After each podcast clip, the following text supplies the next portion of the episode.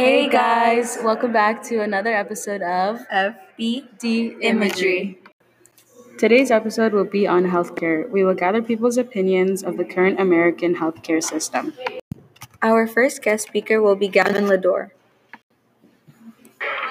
What's your stance on universal healthcare? Um, not good. Why? Because it takes money from people who could buy the healthcare themselves. Yes, there should be some type of healthcare for people who can't afford it, but it shouldn't be a requirement for everyone. Thank you, Gavin, and now on to Jay Ostrowski. If you could change one thing about the healthcare system, what would it be? Oh, I can't even think about this, huh? Um,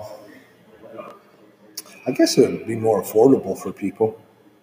You know, I think everyone uh, would be able to afford it. I don't necessarily think it should all be free, but I think it should definitely be more affordable, or people should be provided the means to afford it more. So, what is your stance on universal healthcare?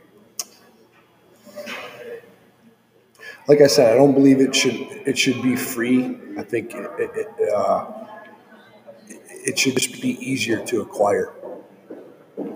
That's my, my feeling. Okay, thank you. Thank you, Jay. And now on to our last guest speaker for the episode, Mr. Mike Maselli. So, if you could change one thing about the healthcare system, what would it be? It's a good question. For myself or for everybody? In general. Well, um, faster service, faster access to doctors. I just had a doctor's appointment today, and uh, it took me forever to get in contact with them and to get an appointment. Okay. What is your stance on universal healthcare? I think it should be our end goal. I just think that it's uh, it's not so easy to um, make it happen, especially since a lot of the places that have universal healthcare are smaller countries. For example, England has universal healthcare, and they consider that to be one of the best healthcare systems. But there's there's also downsides to it. For example, in England, if you get denied, there's no second chances. There's no appeals. It's it's it's very black and white. You either get free healthcare or you get none when it comes to surgeries or operations that you might need or want. Um, in Cuba, apparently they have universal health care too. In Canada, they have universal health care, but the wait times for doctors can be up to like two months sometimes. So there's downsides to universal health care, especially the larger the country gets.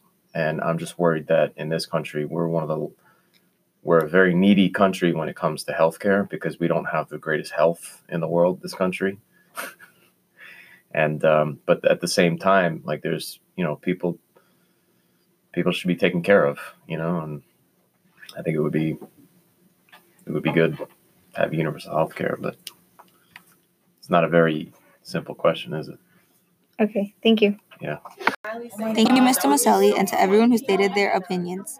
Now onto some facts and statistics regarding healthcare.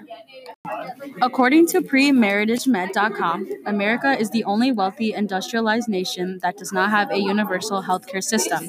About 75% of all healthcare dollars are spent on patients with one or more chronic conditions, many of which are preventable, such as diabetes, obesity, heart disease, lung disease, and others.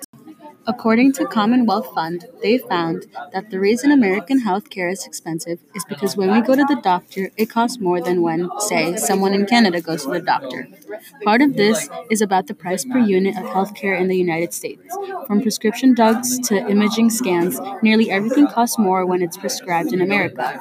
Take the heartburn medication Nexium. The exact same medication costs $215 here and only $23 in the Netherlands. According to Commonwealth Fund, they found that the reason American healthcare is expensive is because when we go to the doctor, it costs more than when, say, someone in Canada goes to the doctor. Part of this is about the price per unit of healthcare in the United States. From prescription drugs to imaging scans, nearly everything costs more when it's prescribed in America. Take the heartburn medication Nexium. The exact same medication costs $215 here and only $23 in the Netherlands. The online medical care says the per capita price of healthcare per year is higher in the United States than in any other nation in the world. According to National Public Radio NPR, America spends nearly 2.5 times as much per person as the United Kingdom does, despite having comparable wealth and lower life expectancy. Almost two thirds of that 3.3 trillion cost, 64%, is paid for by American tax dollars, and that amount is growing.